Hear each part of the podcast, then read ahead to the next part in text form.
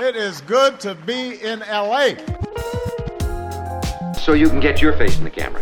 You know, I figured if I was going to see something 20 or 25 times, I ought to know more about it. You're the best son money can buy. It's a monkey. Well, sure, it's a monkey. But aside from that, it's a vivid, wonderful film. Entertainment is part of what makes us exceptional. I- I'm not, I'm not criticizing Hollywood. Without Derek Zoolander, male modeling wouldn't be what it is today. I, I mean, I have to say, when I, when I heard that, like, people actually watch this show, I was, I was actually pretty surprised.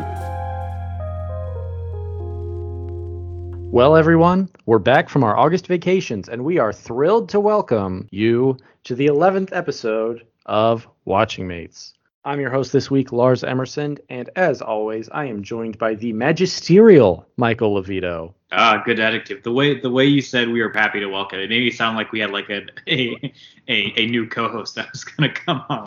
yeah, surprise!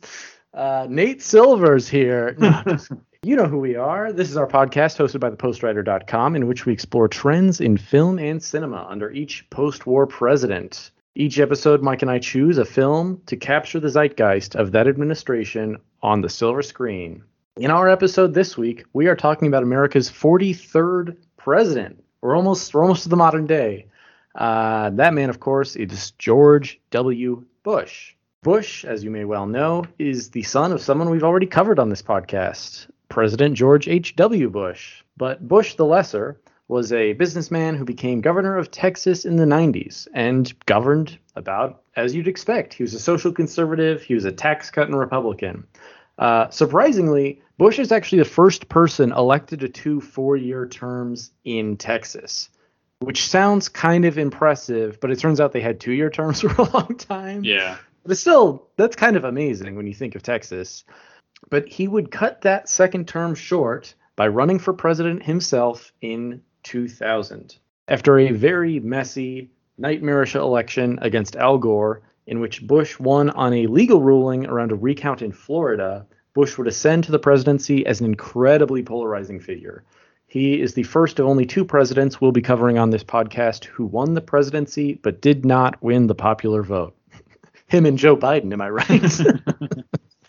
no, just kidding. The other is very clearly Donald Trump. So, Bush does not enter office with a lot of love. Uh, it's kind of the first time that's happened, I want to say, in this podcast, where like someone like comes in just like with such a bad taste in the nation's mouth. You know? Yes. Joe Ford, but Yeah, yeah. But it, it was also ki I feel like it was kind of an odd era of the two parties. I think were just so similar at this point in their trajectories. But uh, Yeah. yeah, it, it is definitely a, a, a divisive time. Yeah. So he comes in, you know, not ton of love. Half the country's not a fan, thinks the other guy won, but he did succeed in enacting domestic policy. You know, he's he there's some pretty major now pretty lambasted legislation like the No Child Left Behind education reform and of course a 1.3 trillion dollar tax cut. He's he, he kind of markets himself as this domestic guy. And then of course 9/11 changed the entire course of Bush and America's history. Bush's approval rating shot to 90%. Two wars were launched, one in Afghanistan, one in Iraq. An entire new government department and massive new government apparatus was created in response to homeland security concerns. And this president, who seemed so focused on domestic policy, becomes basically the most important foreign policy president in a generation. Bush was then reelected in 2004 against Democrat John Kerry, and this was probably the last highlight of his presidency. uh, he had like an incredible mix of just terrible luck, but also like complete mismanagement that destroyed his second term. His administration completely bungled the Hurricane Katrina response. Both wars kind of turned into Middle Eastern quagmires. He controversially fired a number of U.S. attorneys, which is a thing I think people just forgot about because everything else was so crazy. And then the financial crisis basically overshadowed his entire last year in office. By the time his tenure was running out, he was practically an afterthought. He'd sink to around a 24% approval rating towards the end of his tenure, giving him a notable distinction of having the highest presidential approval rating uh, in our era of polling and also the highest disapproval rating. Like, even Nixon at the end was not as unpopular as Bush. It's baffling. Yeah. Uh, so, that in mind, uh, what do you think of Bush's legacy, Mike? So I, I was thinking about this. This is a very interesting week to be recording this episode because uh, if, you follow political news. I think any kind of news, you know that the U.S. is in the process of withdrawing from Afghanistan. Um, there's lots of relitigation about the war on terror going on. So definitely interesting time to do this. I've been thinking about it, and so a few weeks ago, C-SPAN released their like rankings of the presidents that they do. I think every time a president leaves office, and Trump, everyone was curious where Trump was ended up. They thought he'd be very low. He was, I believe, fourth from the bottom. Yeah. And I was thinking about it, and like honestly, you could make an argument that Bush was a worse president than Trump. Like, I think the Iraq War is the worst foreign policy decision in American history, like bar none. I think it is the most unjustifiable and just the most calamitous thing that the United States government has ever done in the foreign policy arena. And just like Bush is just like not he's not you could even say he wasn't like he seemed friendly. He was not like charismatic. He was a very bad speaker. Like like the most charitable assessment you could give of him was that he was a nice guy who was in over his head and handed the reins of the government to just completely malicious actors like Dick Cheney and Donald Rumsfeld, who just like made a complete mess of everything.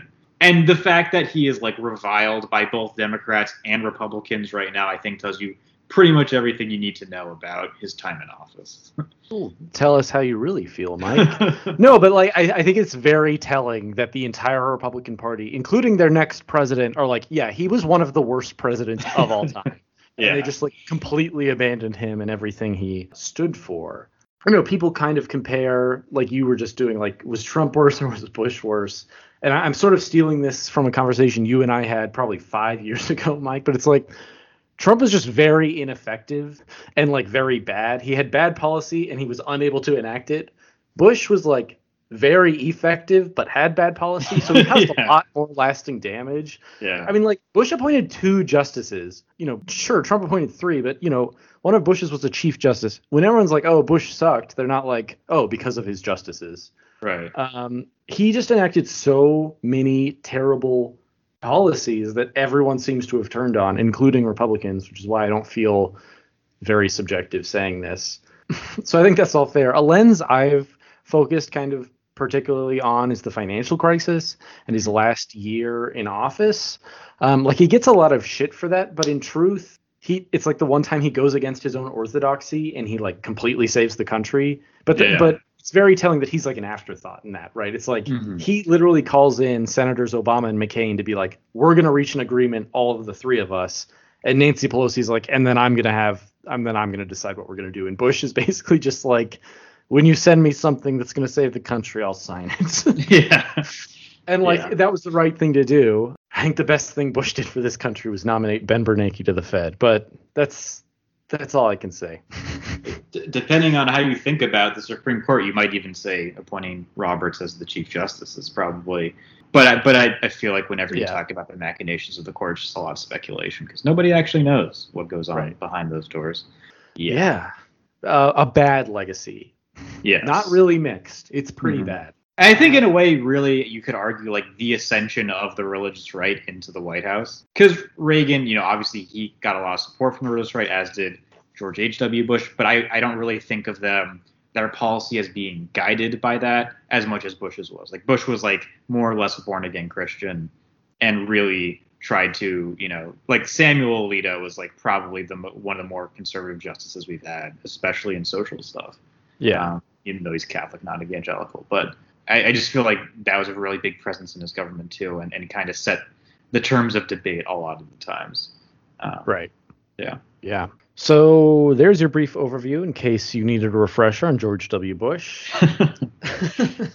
brief, maybe not It- the right word there. It, it is it, it, is terrifying. Like I was thinking about this. I have like younger cousins who probably don't remember Bush's presidency. it, it it is weird to think about. Yeah, it's such a uh, so much happened in only eight Yeah. years.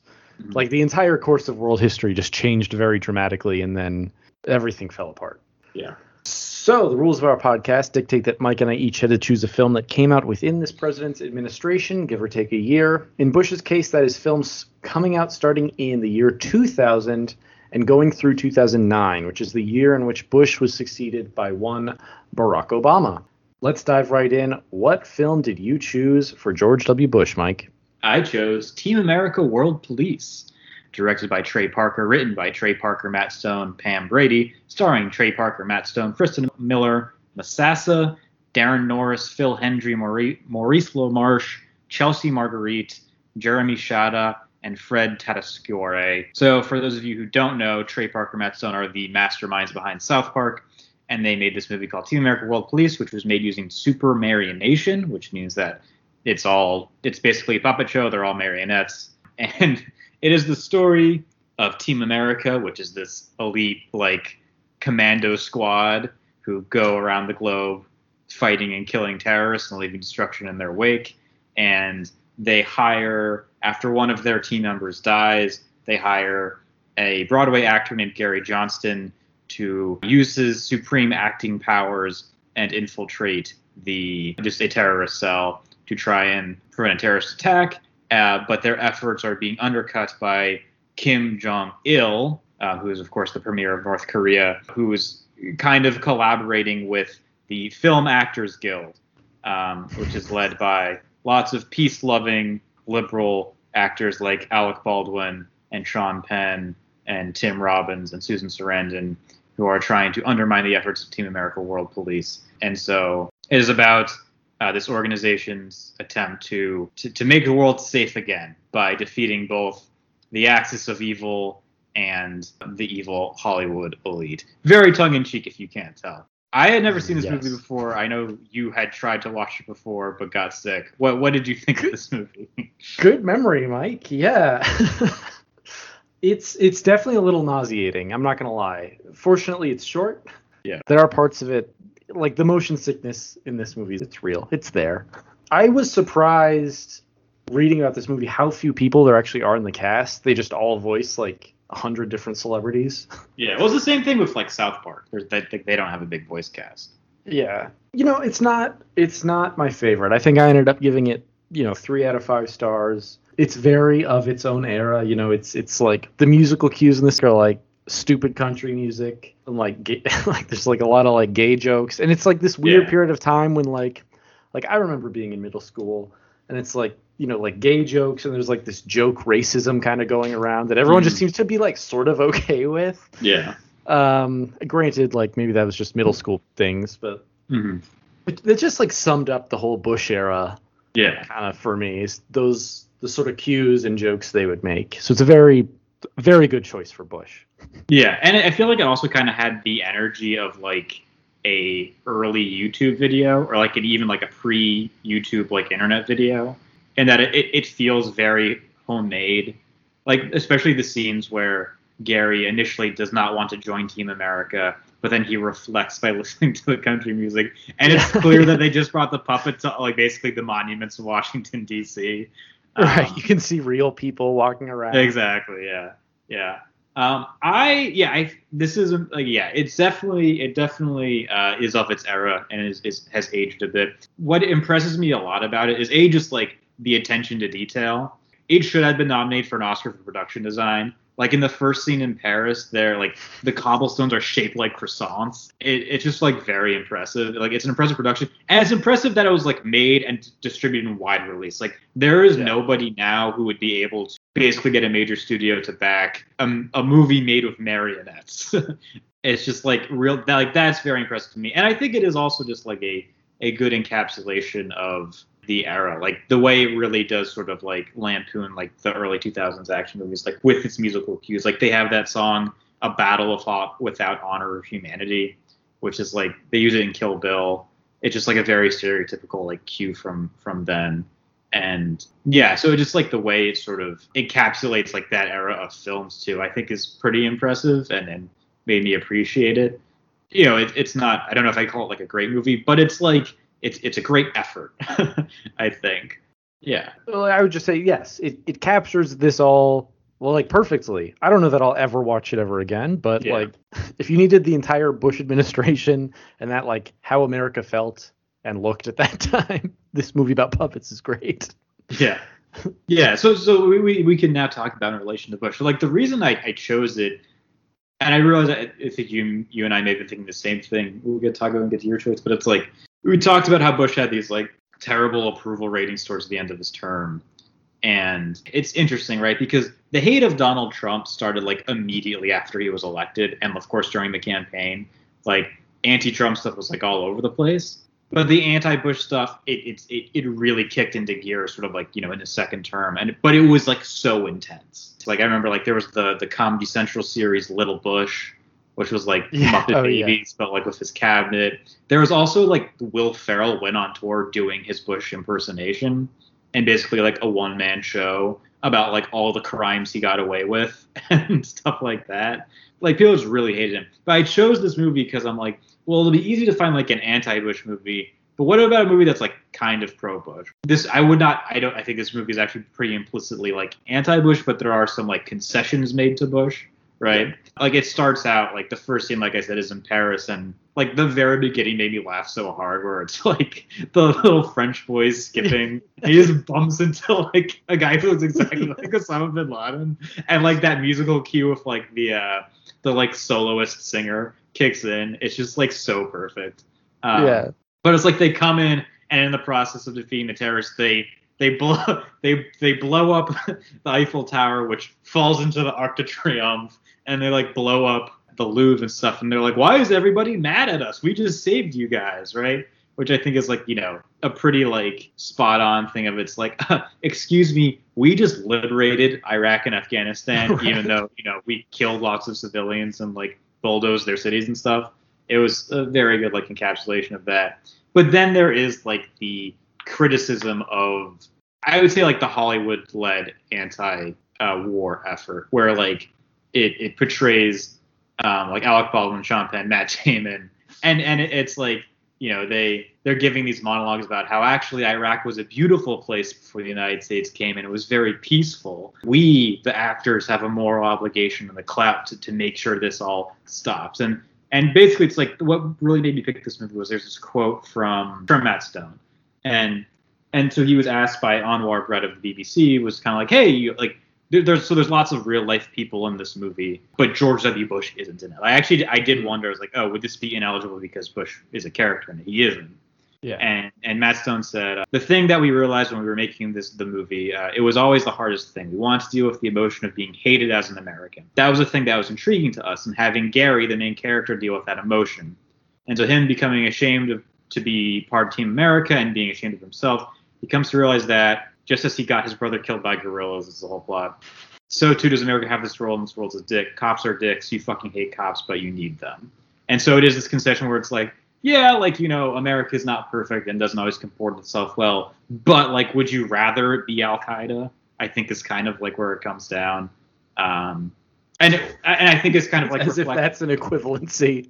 You gotta No, it- pick one or the other. it, it, it's it's not a good one. But I feel like that's the equivalency lots of people made, right? You know, there was lots of patriotic fervor at the beginning of Bush's career as president, and I feel like it it, it the fact that there are these concessions built into that movie re- reflects that. Yeah, I, I think I think that's very true. I mean, they definitely try to roast the overreaction at the time, where they, you know, they keep saying like it'll be a 9/11 times a hundred. Yes. and they're like, wow. Yeah, So what is that? Like nine thousand people or whatever. yeah, And you know, it's you know this that sort of stuff. It's like, oh, freedom isn't free. Mhm. But you know, I, I think my my two takeaways, the, the takeaway I enjoyed the most of this movie is kind of the lambasting of the Hollywood elite, if we're being honest. Mhm. I mean, it's like it's critical. It's definitely critical of their kind of like seniority complex from these people who have no idea and are not really doing anything. yeah. it's like what what is Alec Baldwin? I realize it's not actually in this movie, but like, what does he know about like the war in Iraq? Mhm. No- nothing. Well, uh, Yeah. nothing. It isn't to say so much that he's wrong to be against it, more that you're not using your status. you- You're an actor, dude. Like, yeah, like, yeah. Go into journalism if you want to you know, deal with this. My, well, it also makes fun, to go back to a previous movie. It also makes fun of Michael Moore. Michael Yes, Moore, like does. a domestic terrorist in this movie, who like doesn't he like strap like TNT to himself and attacks Mount Rushmore or something? because Mount Rushmore's Team America's base. Right, right.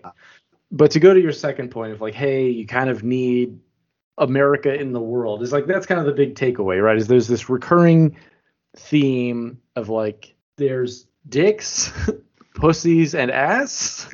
Assholes, yeah. assholes right and, and like there's this big speech at the end that i don't actually think is very good but it's like basically their point is like america is a dick and sometimes dicks fuck pussies Mhm. but sometimes they need that i don't i don't Yes.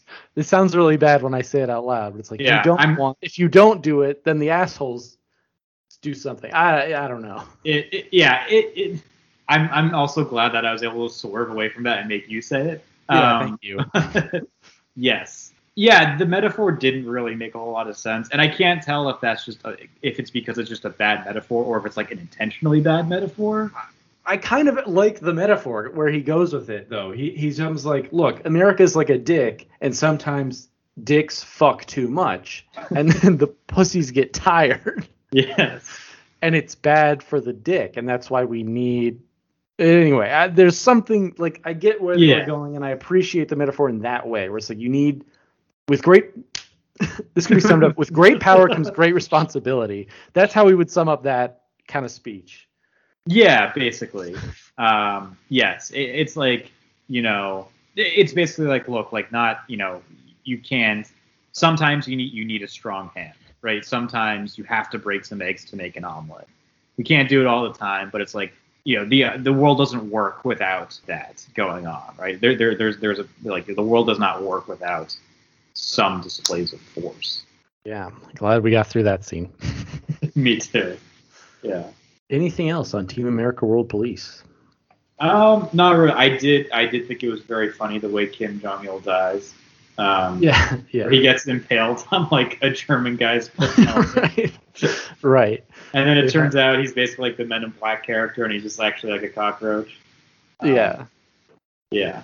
Um, It's yeah. you could not make this movie today. No, not at all. Not at all. Probably because all of the like characters of color are voiced by like what Matt Stone or something. Oh yeah, yeah. Well, and it's interesting too, right? Because it made me think of like comedy during the Trump era when it came to Trump was mostly pretty bad. Like I feel like there was never really an effective parody of Trump. Yeah. And but I feel like like the stuff about Bush was like it wasn't perfect, but it was better. And it got me to like wondering like why that was the case. And I think part of it is just that like Trump is such a ridiculous figure that he's like impossible. To, like anything he does is funnier than anything like a writer can come up with. And there, there's there's no like pretense of respectability like the way there was with like the Bush administration where like they tr- they they tried to be professionals but they clearly weren't. So Yeah. yeah. Melissa McCarthy, Sean Spicer impression notwithstanding.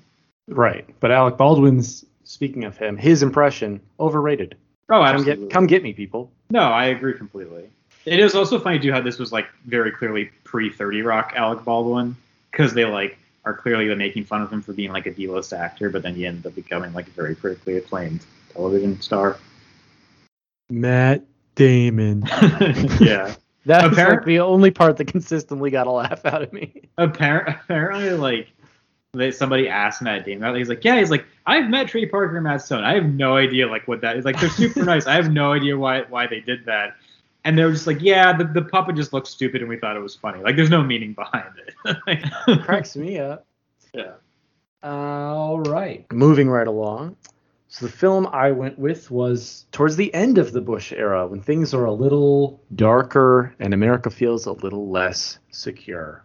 I went with 2008's The Dark Knight, directed by Christopher Nolan, starring Christian Bale, Heath Ledger, Michael Caine, Gary Oldman, Aaron Eckhart, Maggie Gyllenhaal, Morgan Freeman, and a lot of other people. The Dark Knight is, of course, the sequel to Batman Begins, a film from a couple years before. It tells the story of a new villain in Gotham called the Joker, played by Heath Ledger. He's wreaking havoc. You know, he's he's kind of a chaotic guy. He he puts Gotham through these games. He steals a lot of money. There's there's like there's like 10 different plots throughout this movie that are constantly changing and, and interacting. But the, the basis of the story is the Joker is like a domestic terrorist, and Batman, who, if you don't know, is Bruce Wayne's alter ego. Bruce Wayne's like this rich billionaire who, whose parents were killed. I'm not going to rehash that, but the, police can't stop the Joker, so the Batman's got to do it, and Gotham is like falling into dis, disrepair. It's a movie that's been seen to death by both of us, I'm sure, Mike. But how'd you feel about this rewatch? Uh, it's a good movie. I it's funny. I realized that like while I, had been like a little bit since I I'd watched it in full, but like you know I'd obviously seen it a lot. Like I realized that I I while I remembered specific scenes very well, I didn't always remember like how you got to those scenes very well. Yeah. Like I completely forgot. Like I obviously like if you were if you were to come up to me like, hey, do you remember that boat scene in The Dark Knight, or like you know the one boat? There's two boats with explosives. One that has prisoners on it. One that has like civilians on it. I'd be like, oh yeah. But if you were like, so how did like why why were they on those boats? Like I would have no idea. Like Right. And I always think that that scene is in the middle of the movie. That that's like the middle climax, but it's at the end.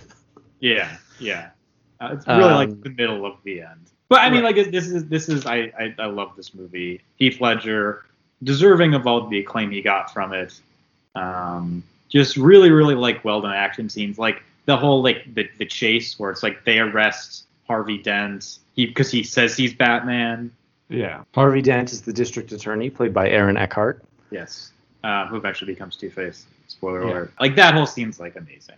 When he's in like the armored car and Yeah. like the Joker's trying to get him, and then Batman's trying to save him. Yes. Yeah. Yeah. And it's just like the Joker keeps getting past progressively bigger guns, like from the Right. side of like the tractor trailer. Yeah, it's good. I enjoy it. It, it is. I I think it blew a lot of people's minds when it came out. It's. I feel like it's definitely like one of the last. It is, in fact, one of the last like pre MCU superhero movies, and it feels way different because of that. It's because it's it's kind of it, it feels a little more you know as realistic as you can make a superhero movie. I guess. Like I think I feel like that was the big revolution was that it felt like it was a, a story that could play out in a modern American city and not just a story about a guy in a bat suit. Right. Well, and I mean that's the first thing I wrote down to talk about. Is it's like we are now in the superhero movie era. It kind of more started in the early 2000s with like the Spider-Man and X-Men movies, but The Dark Knight is the one that like legitimized the entire comic book genre as like this movie won Oscars. Yes. It's hard pressed to find someone who's like this is not like a great movie. Yeah. Where should we start with this one with Bush? I I think the easiest read, first of all, is like the domestic terrorism like kind of aspect, right? Is it's Mhm. like it's there's a lot of movies that come out around this time, um, like No Country for Old Men, which has almost an identical premise with like the coin flip, and it's like Uh, yeah. we're gonna decide to kill you with the coin flip or not. It's like this is an indifferent, chaotic universe, and all of the regular people are just terrified all the time Mhm. and you know the basic premise is like there's there's this district attorney in Gotham who seems like the white knight who can like save the day and like prosecute all these mobsters and criminals but well, he kind of gets lost along the way and they keep trying to kill him and then eventually like it's too much for him and he becomes the monster got- There's like a big aesthetic thing with that too, right? Like the Joker, his thing is like he's gonna kill one person every day until the Batman turns himself into him or Right. reveals himself, whatever. And like the videos he puts out are very reminiscent of like like like terrorist abduction videos. Right. And it's all, you know, it, it, the Joker even says it's like it's not about the money, it's about sending a message. That's literally terrorism. That is Yeah. literally terrorism. Yeah. And he's like, you know, everyone's going to lose their. He, he has this little monologue. It's like, if you tell people that someone's going to get shot tomorrow, and then it happens, no one freaks out. But if you say someone randomly in the city is going to get shot tomorrow, Mm. then everyone's going to lose their minds. Yeah. And it's just, you know, it's all these games and chaos, and like he, like the boat scene, like you were talking about, it's like the people on this boat have the button to destroy the other boat, and the people on the other boat have the button to destroy the other boat, and it's the prisoners and like regular people. on the opposite boats and they decide like oh let's put it to a vote Yeah. which which is a very uh there's plenty to unpack there but that could take a long time but it, it, ends up that the real villain at the end of the film is like kind of the one who was made by the system it ends up being harvey dent Mhm. two-face who embraces this chaos and goes out to kill commissioner gordon's family Yeah. Well, and he literally like decides. He literally uses chaos to decide who he's going to kill. He flips Right. a coin to decide. right Yeah. And it like Joker's whole plot where he's like, oh, I'm gonna like you know show the city, like make everybody in the city turn on themselves. I feel like is also very much like there was a much discussed idea of like, well, what does it mean to like let the terrorists win? And like one of the one of the sort of ideas was that like, well, you know, you think about it, like by passing things like the Patriot Act, which sort of curtail some civil liberties, and by sort of demanding uh, blind displays of patriotism and and and giving into our worst, most violent impulses, we are in a way letting the terrorists win, right? And I feel like that that is kind of like explicitly the Joker's plot is to like basically have the people of Gotham City destroy themselves.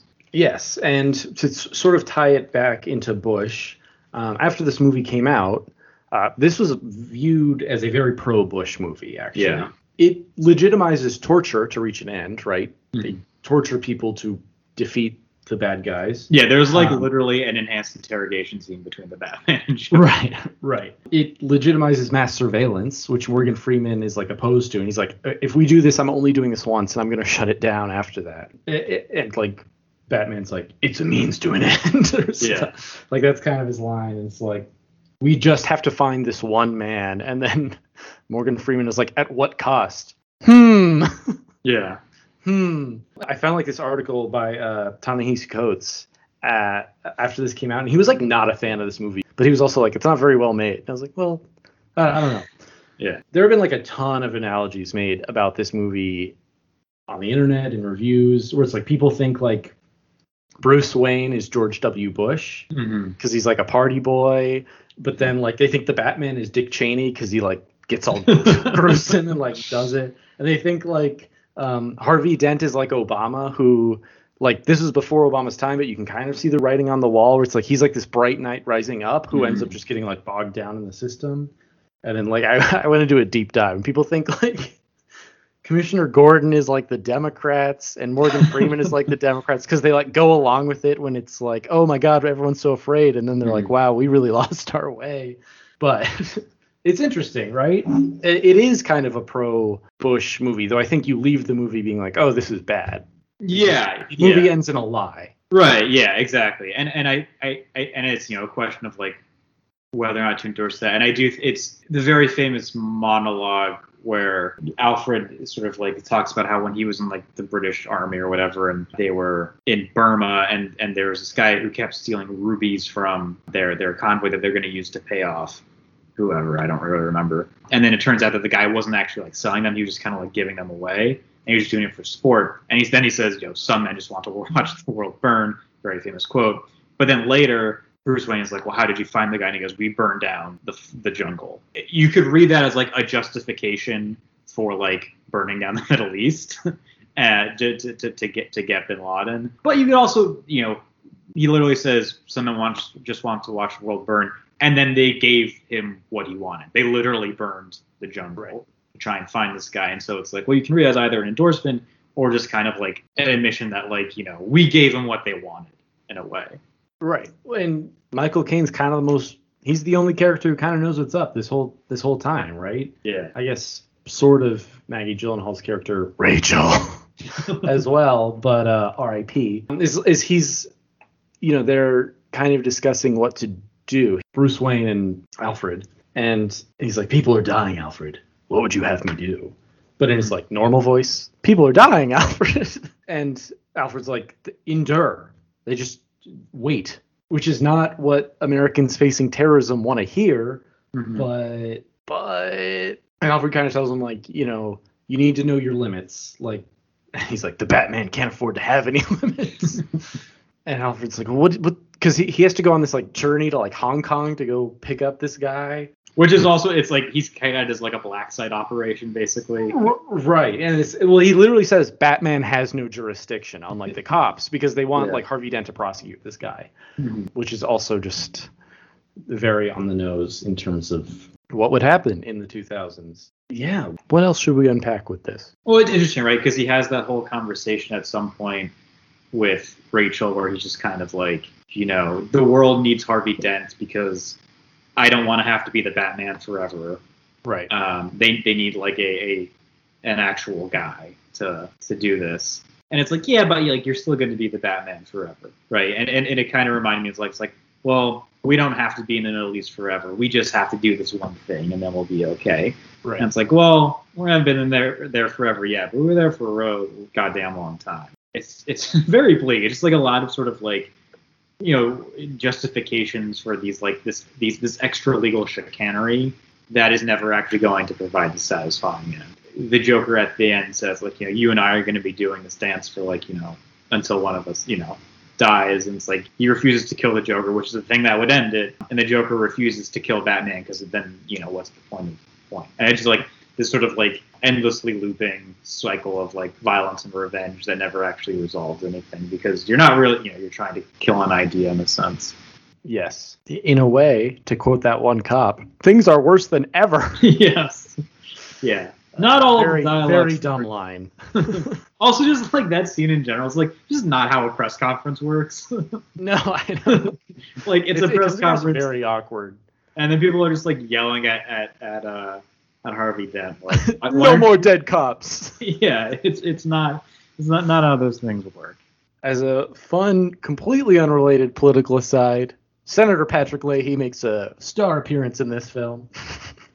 That's right. in the scene at Bruce Wayne's penthouse party, he stands up to the Joker. Good for good for him. Yeah. Anything else on the Dark Knight? There there's just like this like and there's like this general sense where it's like ah we need sort of like these dark silent men to do the dirty work to make the world safe for us and to to to and basically to enforce these like noble lies these noble myths in order to make us all safe. It's just like it's a very like I feel like neoconservative outlook. Oh, absolutely. And and it's you know the movie ends with the lie that like oh Batman killed Harvey Dent. Harvey, not the reality, not the truth, which is that Harvey Dent was killed because he was bad. oh yeah. He was oh, and about to kill a child. Yeah, yeah. Speaking of the, the other thing that that stood out to me was there's that guy Reese who like is a lawyer for Wayne Enterprises and deduces that Bruce Wayne is Batman Yeah. and is like sort of like also embezzling from the company by being Batman. And he goes to Lucius Fox and and he's like, ah, I have you know he, he shows him the evidence and Lucius Fox is like, so you're gonna tell the whole world that you know your boss, one of the richest men in the world, like this is how he spends his time. He's like, good luck. But the thing is, and you're you feel like you're kind of like, ah, yeah, like you know, screw this guy who's trying to ruin the Batman's plans. But at the same time, it's like, well, he's like actually right. like, Right. And I and feel Bruce like Wayne is kind of embezzling from the company. right, and and I feel like it, it kind of reminded me of it's like, oh, you're gonna tell me that the U.S. just like made up a reason to go to Iraq, and you're gonna like believe that, you know, like this sort of like incredulity at the idea that like you know the whole truth wasn't being told, and like the guy getting kind of just like filleted by the public for it. I think is, I think there's something there. yes. It's an anti-truth movie. Yes, it's a it's a truthiness movie. Borrow a phrase popularized by Stephen Colbert back when his show was good.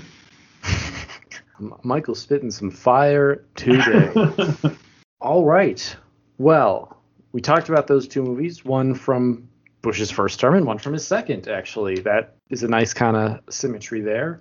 What what what are your conclusions about the Bush era in film, Mike? very foreign policy focused and lots of ruminations on America's role in the world, what it means to be an, an American, what it means to be hated, I think, what it means to, to do bad things, violent things, and just like really like pessimistic and dark. and It definitely gets I think Team America at least pretends to be more lighthearted.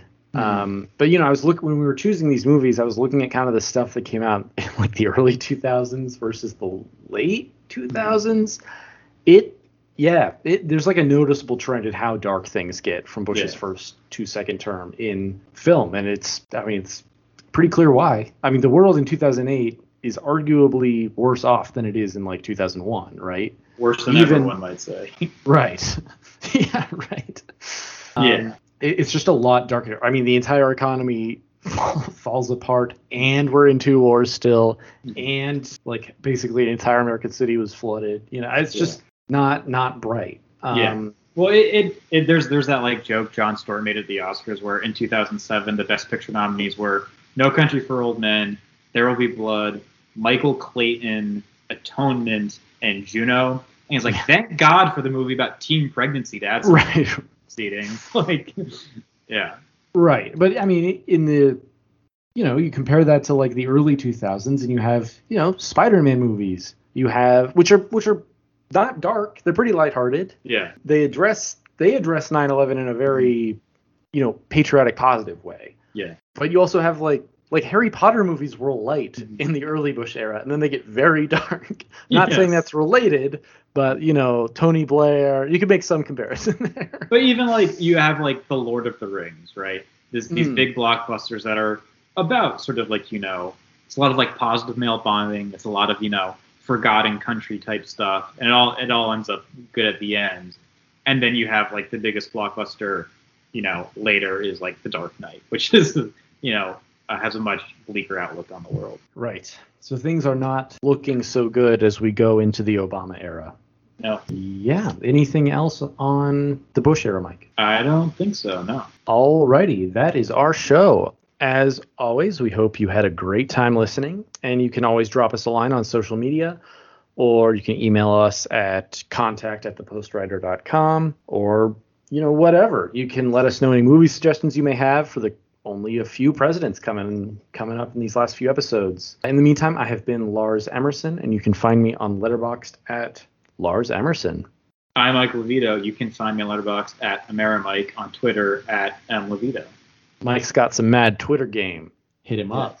Watching Mates is a Postwriter podcast brought to you by thepostwriter.com. You can like and subscribe to this podcast and find it wherever podcasts are found. And of course, you can follow both Mike and myself and our friends on thepostwriter.com. And we will see you next time to discuss the films of the Obama era. Now, that's change I can believe in. Yes, you can.